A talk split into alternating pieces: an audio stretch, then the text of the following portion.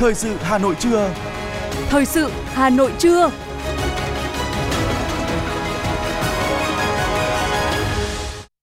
Kính chào quý vị và các bạn. Bây giờ là chương trình thời sự của Đài Phát thanh Truyền hình Hà Nội. Chương trình trưa nay thứ hai, ngày 22 tháng 5 có những nội dung chính sau đây. Khai mạc trọng thể kỳ họp thứ 5 Quốc hội khóa 15. Giá xăng dầu dự báo tăng từ 200 đến 250 đồng một lít trong kỳ điều hành chiều nay. Xuất xuất huyết tại Hà Nội vẫn tăng cao và nguy cơ mắc liên cầu khuẩn lợn vào mùa nắng nóng. Phần tin thế giới có những sự kiện nổi bật, gia tăng số ca nhiễm, Hồng Kông Trung Quốc bước vào đợt bùng phát Covid-19 thứ 6. Núi lửa Etna phun trào, các chuyến bay đến sân bay Catania ở Sicily, Italy bị đình chỉ. Và sau đây là nội dung chi tiết. Thưa quý vị, sáng nay, kỳ họp thứ 5 Quốc hội khóa 15 đã khai mạc tại nhà Quốc hội, thủ đô Hà Nội. Dự phiên khai mạc có Tổng Bí thư Nguyễn Phú Trọng, Chủ tịch Quốc hội Vương Đình Huệ, Chủ tịch nước Võ Văn Thưởng, Thủ tướng Chính phủ Phạm Minh Chính cùng các đồng chí lãnh đạo, nguyên lãnh đạo Đảng, Nhà nước. Trước giờ khai mạc kỳ họp, lãnh đạo Đảng, Nhà nước, Mặt trận Tổ quốc Việt Nam, các đại biểu Quốc hội đã đặt vòng hoa và vào lăng viếng Chủ tịch Hồ Chí Minh. Phản ánh của phóng viên Lưu Hương từ nhà Quốc hội. Sau khi đặt vòng hoa và vào lăng viếng Chủ tịch Hồ Chí Minh, Quốc hội đã tiến hành họp phiên chủ bị. Đúng 9 giờ sáng, Quốc hội họp phiên khai mạc kỳ họp thứ 5 Quốc hội khóa 15 tại hội trường Diên Hồng, nhà Quốc hội. Phát biểu khai mạc kỳ họp, Chủ tịch Quốc hội Vương Đình Huệ cho biết. Quốc hội sẽ xem xét thông qua 8 dự án luật, trong đó có 6 dự án luật đã được Quốc hội cho ý kiến tại kỳ họp thứ tư là luật bảo vệ quyền lợi người tiêu dùng sửa đổi, luật đấu thầu sửa đổi, luật giá sửa đổi, luật giao dịch điện tử sửa đổi, luật hợp tác xã sửa đổi, luật phòng thủ dân sự. Quốc hội cũng xem xét ban hành ba nghị quyết quy phạm pháp luật là nghị quyết thí điểm một số cơ chế chính sách đặc thù phát triển thành phố Hồ Chí Minh, nghị quyết về việc lấy phiếu tín nhiệm, bỏ phiếu tín nhiệm đối với những người giữ chức vụ do Quốc hội, Hội đồng Nhân dân bầu hoặc phê chuẩn, nghị quyết về chương trình xây dựng luật pháp lệnh năm 2024, điều chỉnh chương trình xây dựng pháp lệnh năm 2023. Cùng với đó, Quốc hội cũng sẽ xem xét cho ý kiến đối với 9 dự án luật, đồng thời xem xét các báo cáo về đánh giá bổ sung kết quả thực hiện kế hoạch phát triển kinh tế xã hội và ngân sách nhà nước năm 2022, tình hình thực hiện kế hoạch phát triển kinh tế xã hội và ngân sách nhà nước những tháng đầu năm 2023, phê chuẩn quyết toán ngân sách nhà nước năm 2021, xem xét báo cáo về công tác thực hành tiết kiệm chống lãng phí năm 2022, giám sát tối cao việc huy động, quản lý và sử dụng các nguồn lực phục vụ công tác phòng chống dịch COVID-19, tiến hành chất vấn và trả lời chất vấn, công tác nhân sự. Chủ tịch Quốc hội Vương Đình Huệ nêu rõ. Đối với dự án luật đất đai sửa đổi, đây là một đạo luật quan trọng, phức tạp, giữ vai trò căn bản trong hệ thống pháp luật về đất đai, có mối quan hệ và ảnh hưởng sâu sắc đến việc thực thi các chính sách, quy định trong rất nhiều luật khác, tác động đến mọi mặt của đời sống kinh tế xã hội tới tất cả các tổ chức và từng người dân. Dự án đã được tiếp thu hoàn chỉnh trên cơ sở ý kiến đại biểu Quốc hội tại kỳ họp thứ tư và trên 12.000 triệu lượt góp ý kiến của các tầng lớp nhân dân. Quốc hội trân trọng cảm ơn sự quan tâm, những ý kiến tâm huyết trí tuệ trách nhiệm của nhân dân đối với dự án luật đất đai sửa đổi và với công tác xây dựng hoàn thiện pháp luật nói chung. Đề nghị các vị đại biểu Quốc hội tiếp tục nêu cao tinh thần trách nhiệm, phát huy dân chủ, tập trung trí tuệ, đóng góp ý kiến nhằm thể chế hóa đầy đủ chủ trương, đường lối của Đảng, hoàn thiện dự thảo luật này thêm một bước đáp ứng được yêu cầu thực tiễn và đảm bảo chất lượng, có điều kiện để có thể trình Quốc hội xem xét thông qua tại kỳ họp thứ 6.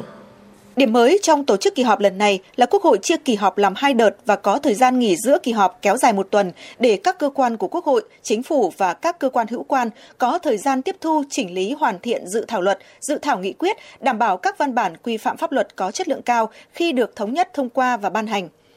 Sau khi Chủ tịch Quốc hội Vương Đình Huệ phát biểu khai mạc kỳ họp, Quốc hội nghe lãnh đạo chính phủ trình bày báo cáo đánh giá, bổ sung kết quả thực hiện kế hoạch phát triển kinh tế xã hội và ngân sách nhà nước năm 2022, tình hình thực hiện kế hoạch phát triển kinh tế xã hội và ngân sách nhà nước những tháng đầu năm 2023. Tiếp đó, chủ nhiệm Ủy ban Kinh tế của Quốc hội Vũ Hồng Thanh trình bày báo cáo thẩm tra đánh giá bổ sung kết quả thực hiện kế hoạch phát triển kinh tế xã hội và ngân sách nhà nước năm 2022, tình hình thực hiện kế hoạch phát triển kinh tế xã hội và ngân sách nhà nước những tháng đầu năm 2023. Sau đó, Chủ tịch Ủy ban Trung ương Mặt trận Tổ quốc Việt Nam Đỗ Văn Chiến trình bày báo cáo tổng hợp ý kiến kiến nghị của cử tri và nhân dân gửi đến kỳ họp thứ 5 Quốc hội khóa 15.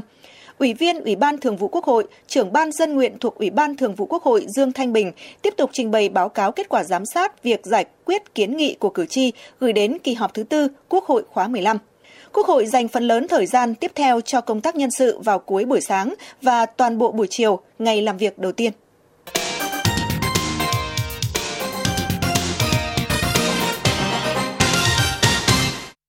Chương trình thời sự xin được tiếp tục với những thông tin kinh tế. Thưa quý vị, để ghi nhận đóng góp tích cực của các doanh nghiệp tăng trưởng xuất khẩu của Việt Nam, đồng thời góp phần giới thiệu, quảng bá các doanh nghiệp xuất khẩu Việt Nam với đối tác nước ngoài, Bộ Công Thương triển khai chương trình xét chọn doanh nghiệp xuất khẩu uy tín năm 2022. Danh sách doanh nghiệp xuất khẩu uy tín được tổng hợp và công bố trên cơ sở xét chọn và đề xuất của các cơ quan hữu quan, được xét chọn trên cơ sở các tiêu chí do Bộ Công Thương quy định về mức kim ngạch xuất khẩu tối thiểu, về uy tín trong kinh doanh đối với bản hàng nước ngoài, về việc chấp hành nghĩa vụ đối với nhà nước trong lĩnh vực hải quan, lĩnh vực thuế, lĩnh vực môi trường. Đây là hoạt động cần thiết nhằm hỗ trợ các doanh nghiệp Việt Nam đẩy mạnh xuất khẩu và mở rộng thị trường, đặc biệt là khi Việt Nam đã tham gia vào một loạt các hiệp định thương mại tự do song phương và đa phương. Do giá dầu thô thế giới bật tăng trở lại, giá xăng dầu trong nước tại kỳ điều hành ngày 22 tháng 5 được dự báo có thể quay đầu tăng nhẹ. Theo quy định, kỳ điều hành giá xăng dầu sẽ là ngày 21 tháng 5. Tuy nhiên, do trùng vào ngày Chủ nhật là ngày nghỉ, nên lịch điều hành chuyển sang ngày hôm nay, ngày 22 tháng 5. Dự kiến nhiều khả năng giá xăng hôm nay tăng khoảng 250 đến 450 đồng mỗi lít. Dầu diesel tăng nhẹ khoảng 250 đến 350 đồng mỗi lít. Tuy nhiên, mức điều chỉnh còn phụ thuộc vào quyết định sử dụng quỹ bình ổn của cơ quan điều hành. Tính từ đầu năm, xăng dầu đã trải qua 14 lần điều chỉnh giá, trong đó 7 lần tăng, 6 lần giảm và một lần giữ nguyên. Thưa quý vị, theo số liệu được Bộ Lao động Thương binh và Xã hội đưa ra mới đây, tình trạng thất nghiệp của thanh niên là thách thức với nền kinh tế, bởi đây là lực lượng lao động trẻ, giàu năng lượng. Trong diễn đàn chính sách việc làm cho thanh niên toàn quốc diễn ra mới đây, theo số liệu thống kê được đưa ra, cứ 10 thanh niên thì có một người thất nghiệp. Hiện nay, số lao động trẻ bị giảm giờ làm, mất việc làm, nhận trợ cấp thất nghiệp rất nhiều – với suy nghĩ theo đuổi đam mê sẽ gắn bó và phát triển công việc hơn là chạy theo xu hướng của thị trường lao động dễ biến đổi. Nhiều thanh niên trẻ quyết định theo học nghề ngay sau khi tốt nghiệp trung học phổ thông. Đây cũng là lời khuyên của nhiều chuyên gia. Bên cạnh việc lựa chọn ngành học để dễ dàng xin việc cho đúng và trúng, thì trước tình trạng thất nghiệp chủ yếu diễn ra ở những lao động trẻ, cũng đặt ra vấn đề làm thế nào để thiết kế chính sách việc làm riêng cho thanh niên, nhất là nhóm đặc thù và yếu thế. Qua đó, tạo điều kiện hỗ trợ tiếp cận, tìm kiếm việc làm cho thanh niên, lao động trẻ hơn là những nỗ lực hỗ trợ và cứu trợ ngắn hạn.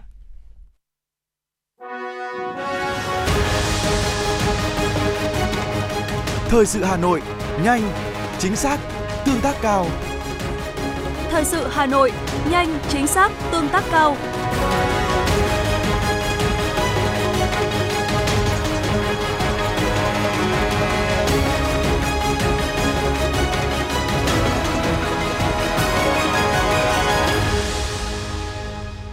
Những thông tin đáng chú ý sẽ tiếp nối chương trình.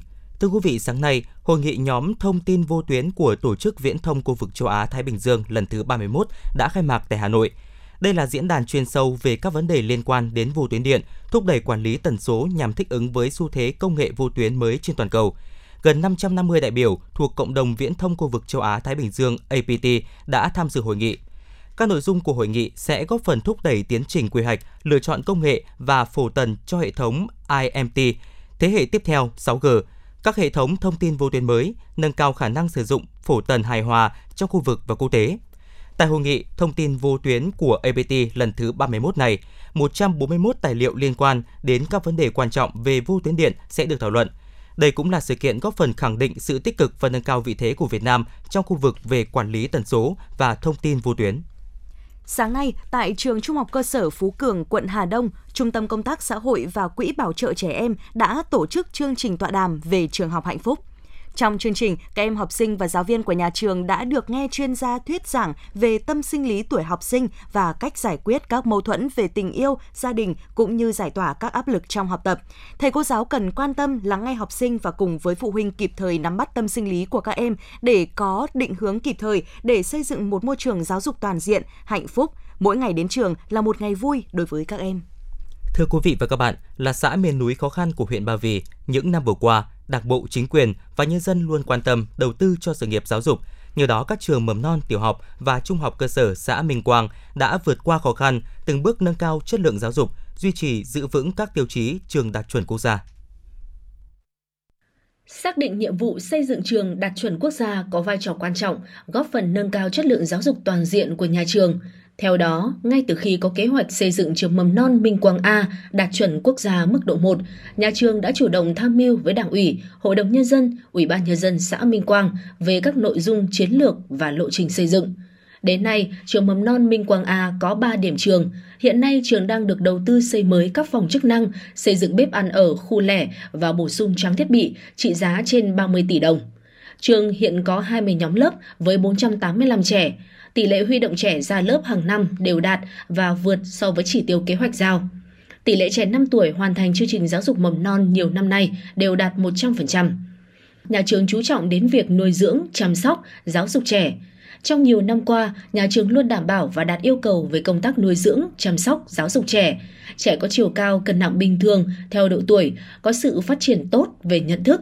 Nhà trường còn chủ động phối hợp với trạm y tế xã, theo dõi và khám sức khỏe cho trẻ. 100% trẻ được khám sức khỏe định kỳ và được cân đo, đánh giá bằng biểu đồ tăng trưởng.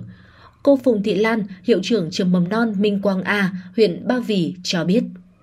Thời gian qua thì nhà trường luôn được sự quan tâm của Ủy ban nhân dân huyện, Phòng giáo dục và Đào tạo huyện Ba Vì, Đảng ủy, chính quyền địa phương được đầu tư kinh phí xây mới và cải tạo cơ sở vật chất. Chính vì sự quan tâm đó thì nhà trường luôn là đưa chất lượng chăm sóc nuôi dưỡng trẻ được đi lên từng bước và hiện tại nhà trường thì à, đang chăm sóc và nuôi dưỡng 495 trẻ tại trường và luôn được đảm bảo tốt về cái công tác vệ sinh an toàn thực phẩm và phòng tránh tai nạn thương tích cho trẻ.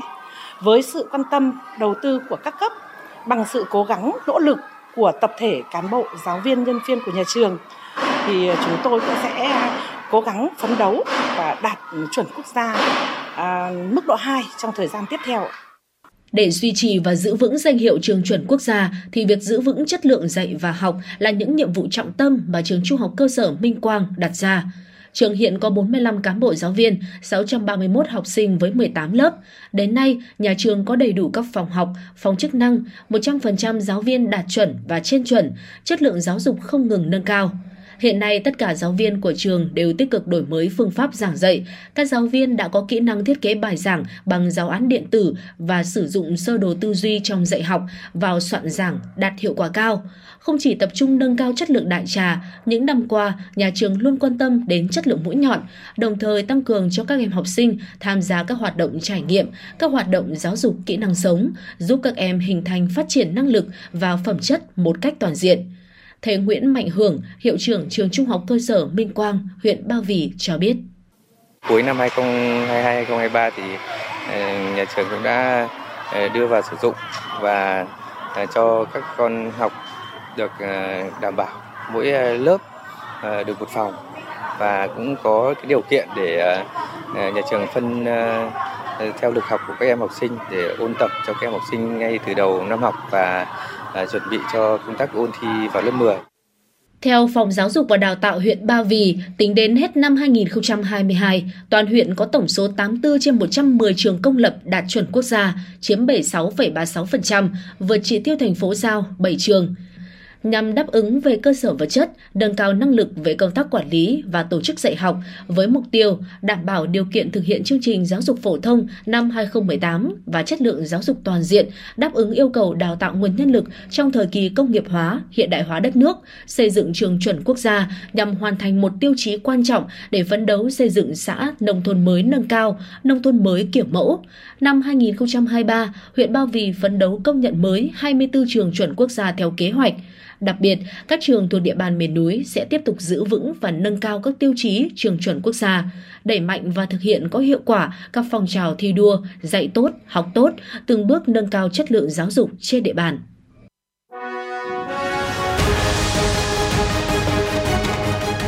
FM 90 cập nhật trên mọi cung đường.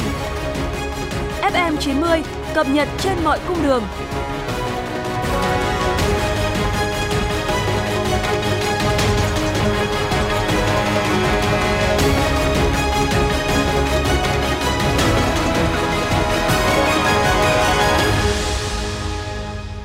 Mời quý vị và các bạn nghe tiếp phần tin. Thưa quý vị, Hội Chữ thập đỏ huyện Ứng Hòa triển khai chương trình dinh dưỡng cho trẻ em nghèo khuyết tật năm 2023.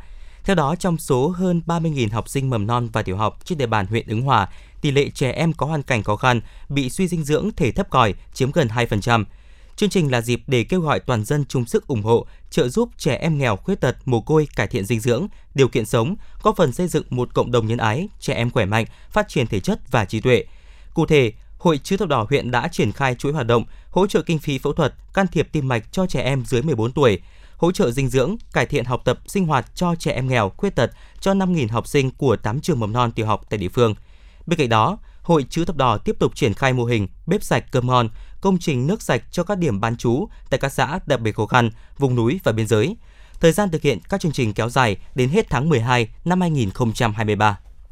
Theo Công an huyện Hoài Đức, trong năm 2022 và 4 tháng đầu năm 2023, Công an huyện đã khởi tố 14 vụ với gần 50 bị can là người dưới 18 tuổi thực hiện hành vi phạm tội, chủ yếu với các tội danh như cố ý gây thương tích, gây dối trật tự công cộng, cướp tài sản, trộm cắp tài sản, mua bán trái phép chất ma túy. Do đó, để công tác phòng chống tội phạm đạt hiệu quả, Ủy ban nhân dân huyện chỉ đạo Đảng ủy, Ủy ban nhân dân các xã thị trấn tăng cường công tác lãnh đạo, chỉ đạo, phối hợp với Mặt trận Tổ quốc và các hội đoàn thể từ huyện đến các thôn, tổ dân phố tuyên truyền đến đông đảo các gia đình, thường xuyên quan tâm giáo dục đạo đức, lối sống văn hóa cho con em mình ngay từ khi còn nhỏ, quản lý chặt chẽ các tụ điểm vui chơi giải trí, nhà hàng, cơ sở kinh doanh karaoke, quán internet. Bên cạnh đó, lực lượng công an sẽ tăng cường tuần tra phát hiện, ngăn chặn kịp thời các tệ nạn xã hội như cờ bạc, ma túy, mại dâm cũng như kinh doanh tranh ảnh, băng đĩa có nội dung xấu, kích động bạo lực, ảnh hưởng xấu tới tâm lý, nhận thức và hành động của người dưới 18 tuổi. Hiện số ca mắc sốt xuất huyết trên địa bàn thành phố Hà Nội đang có xu hướng gia tăng so với cùng kỳ năm 2022. Theo đó, Hà Nội hiện có 14 ổ dịch tại 9 quận huyện bao gồm Đống Đa, Bắc Từ Liêm, Hoàng Mai, Nam Từ Liêm, Thạch Thất, Hà Đông, Thanh Oai, Hoài Đức và Tây Hồ. Tính đến nay, thành phố đã ghi nhận 250 ca mắc sốt xuất huyết, tăng so với cùng kỳ năm trước. Theo nhận định của CDC Hà Nội, tình hình dịch sốt xuất huyết có thể gia tăng nhanh trong thời gian tới. Điều kiện thời tiết hiện nay thuận lợi cho long quang và muỗi truyền bệnh phát triển. Vì vậy, người dân cần nâng cao nhận thức, ý thức, thực hiện nghiêm túc quy định về phòng chống dịch bệnh. Thời gian tới, CDC Hà Nội sẽ có thông báo chỉ số nguy cơ đối với từng quận huyện, thị xã, khu vực nguy cơ cao về sốt xuất huyết để có những cảnh báo tới người dân. Thưa quý vị và các bạn, hơn 4 tháng đầu năm 2023, Hà Nội cũng ghi nhận 5 bệnh nhân mắc liên cầu khuẩn lợn, trong đó có một người tử vong, trong khi cùng kỳ năm ngoái không có ca bệnh. Các chuyên gia y tế cảnh báo liên cầu lợn là bệnh nhiễm khuẩn cấp tính nguy hiểm, lây truyền từ động vật sang người và có xu hướng xảy ra vào mùa hè nắng nóng. Phó giáo sư tiến sĩ Đỗ Duy Cường, giám đốc Trung tâm Bệnh nhiệt đới Bệnh viện Bạch Mai cho biết, hầu hết các ca bệnh đều có liên quan đến giết mổ, ăn tiết canh hoặc là các đồ ăn từ thịt lợn chưa nấu chín. Thậm chí một số nhà hàng hiện nay còn dùng tiết lợn pha vào tiết ngan, vịt, dê và khi ăn những món tiết canh này cũng có nguy cơ mắc bệnh. Ngoài ra, một số bệnh nhân không ăn tiết canh, không giết mổ lợn vẫn mắc bệnh, có thể do ăn thịt lợn nhiễm bệnh nhưng chế biến còn sống hoặc tiếp xúc với lợn nhiễm bệnh thông qua các tổn thương, chảy xước trên da khi chế biến thực phẩm. Ủy ban nhân dân thành phố Hà Nội vừa có văn bản về việc giao Sở Xây dựng chủ trì phối hợp các cơ quan chức năng tham mưu trình Ban Thường vụ Thành ủy Hà Nội ban hành chỉ thị về công tác kiểm tra, quản lý sử dụng hè phố lòng đường trên địa bàn thành phố. Theo đó, Hà Nội giao Sở Xây dựng chủ trì xây dựng đề án quản lý vỉa hè, lòng đường trên địa bàn thành phố, bảo đảm bài bản, toàn diện, chặt chẽ, công khai, minh bạch, hài hòa giữa an ninh trật tự và phát triển kinh tế đô thị gắn với bảo đảm quyền lợi, sinh kế của người dân. Thưa quý vị, rất nhiều hố cáp quang bị mất nắp đã tồn tại nhiều tháng qua trên tuyến đường Lý Thánh Tông thuộc xã Đa Tốn, huyện Gia Lâm, Hà Nội, trở thành những cái bẫy đối với nhiều người dân tiềm ẩn nguy cơ gây tai nạn. Theo người dân thuộc xã Đa Tốn, huyện Gia Lâm, Hà Nội, nắp các hố ga cáp quang trên tuyến đường Lý Thánh Tông được làm bằng vật liệu gang đã bị các đối tượng trộm cắp. Nhiều người đi bộ lo lắng về tình trạng trên khi họ suýt trở thành nạn nhân của những hố ga không nắp, đậy tạo thành những chiếc bẫy chết người dọc vỉa hè. Mặc dù vậy, nhiều tháng trôi qua, các cơ quan chức năng, đơn vị xây dựng và quản lý hạ tầng giao thông cũng không thấy có động thái nào để khắc phục tình trạng này. Để tránh nguy hiểm, người dân đã dùng bàn ghế, cành cây để cắm xuống cảnh báo.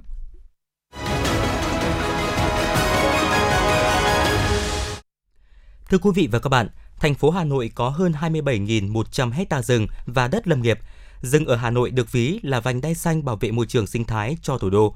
Nhận thức được tầm quan trọng này, ngành Kiểm lâm Hà Nội đã tham mưu thành phố ban hành nhiều chương trình kế hoạch phát triển rừng bền vững. Ngày 21 tháng 5 năm 1973, Hội đồng Chính phủ ban hành Nghị định số 101 quy định hệ thống tổ chức quyền hạn của lực lượng kiểm lâm nhân dân. Từ đây, lực lượng kiểm lâm Việt Nam chính thức ra đời. Cùng với cả nước, Chi cục Kiểm lâm Hà Nội được hình thành và không ngừng phát triển, đáp ứng tốt yêu cầu nhiệm vụ đặt ra. 50 năm qua, Chi cục Kiểm lâm Hà Nội đã làm tốt công tác tham mưu, đề xuất với cấp có thẩm quyền để thực hiện chủ trương chính sách của Đảng, pháp luật của nhà nước về bảo vệ, phát triển rừng và phòng chống cháy rừng.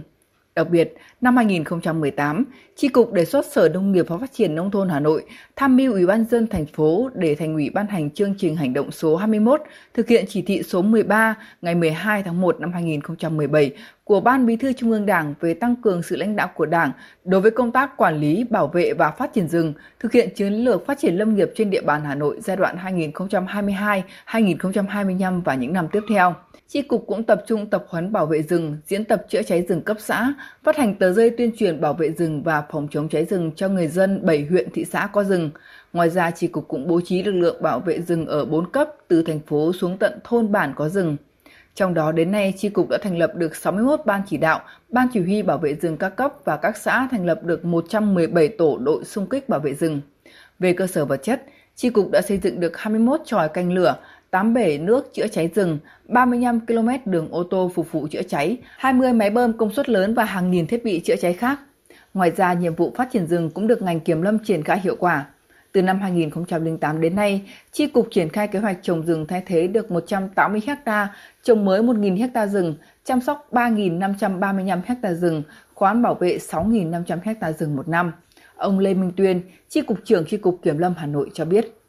50 năm qua, công tác quản lý bảo vệ rừng của thành phố luôn được quan tâm, được thực hiện tốt. Đặc biệt, diện tích rừng tự nhiên của thành phố luôn được bảo vệ tốt và được phát triển cả về diện tích và chữ lượng. À, chữ lượng rừng tự nhiên của thành phố Hà Nội 50 năm qua được phát triển là không có sự xâm hại hoặc à, khai thác à, trái phép. Song song với công tác quản lý bảo vệ rừng của thành phố, Chi cục Kiểm lâm đã phối hợp với các ngành chức năng của thành phố kiểm tra, ngăn chặn kịp thời các vụ kinh doanh buôn bán, giết mổ, vận chuyển trái pháp luật lâm sản đã xử lý hàng ngàn vụ vi phạm pháp luật trong lĩnh vực lâm nghiệp.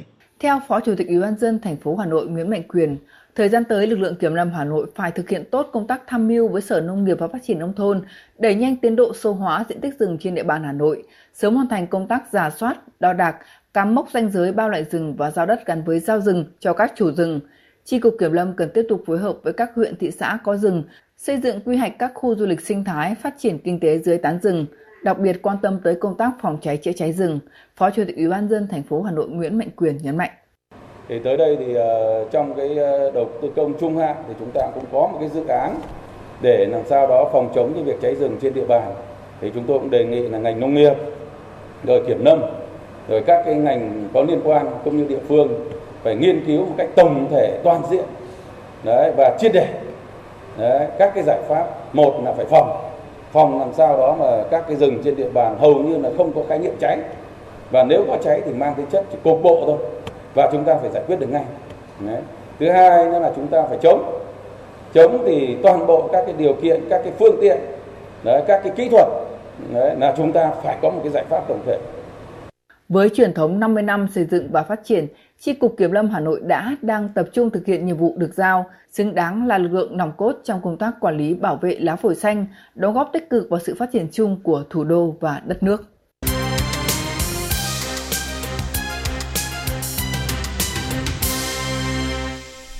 Xin được chuyển sang phần tin thế giới.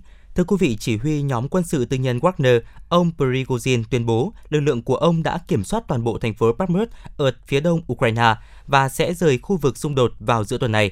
Ông cũng bác bỏ khẳng định của Tổng thống Ukraine Volodymyr Zelensky rằng Nga chưa kiểm soát được hoàn toàn thành phố Bakhmut kể từ Chủ nhật. Hiện tại, Bộ Quốc phòng Nga chưa có phản hồi công khai nào. Tuyên bố của chỉ huy nhóm quân sự tư nhân Wagner của Nga đã được đưa ra một ngày sau khi Nga tuyên bố giành chiến thắng ở Bakhmut một thỏa thuận ngừng bắn nhân đạo đã được ký kết giữa lực lượng vũ trang Sudan và nhóm bán quân sự các lực lượng hỗ trợ nhanh dưới sự hòa giải của Ả Rập Xê Út và Mỹ đã làm dấy lên hy vọng tạm dừng cuộc xung đột kéo dài 5 tuần tại quốc gia Bắc Phi này.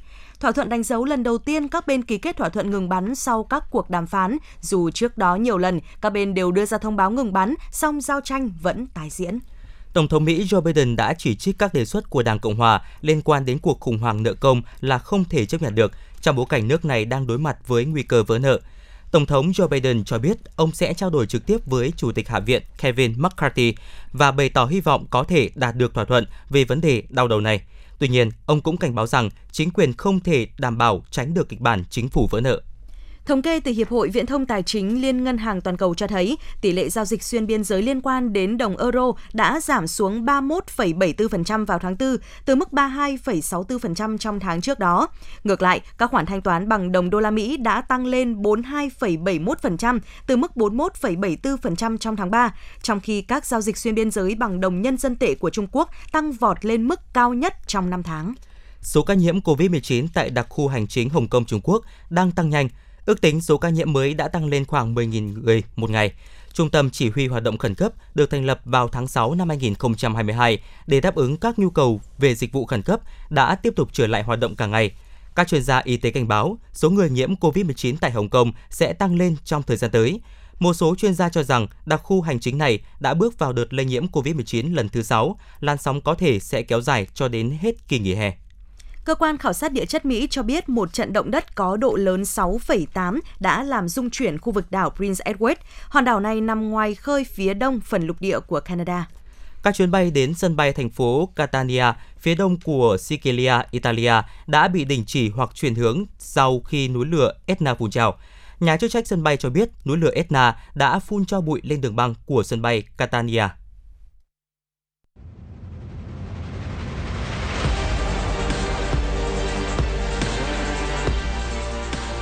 Bản tin thể thao. Bản tin thể thao.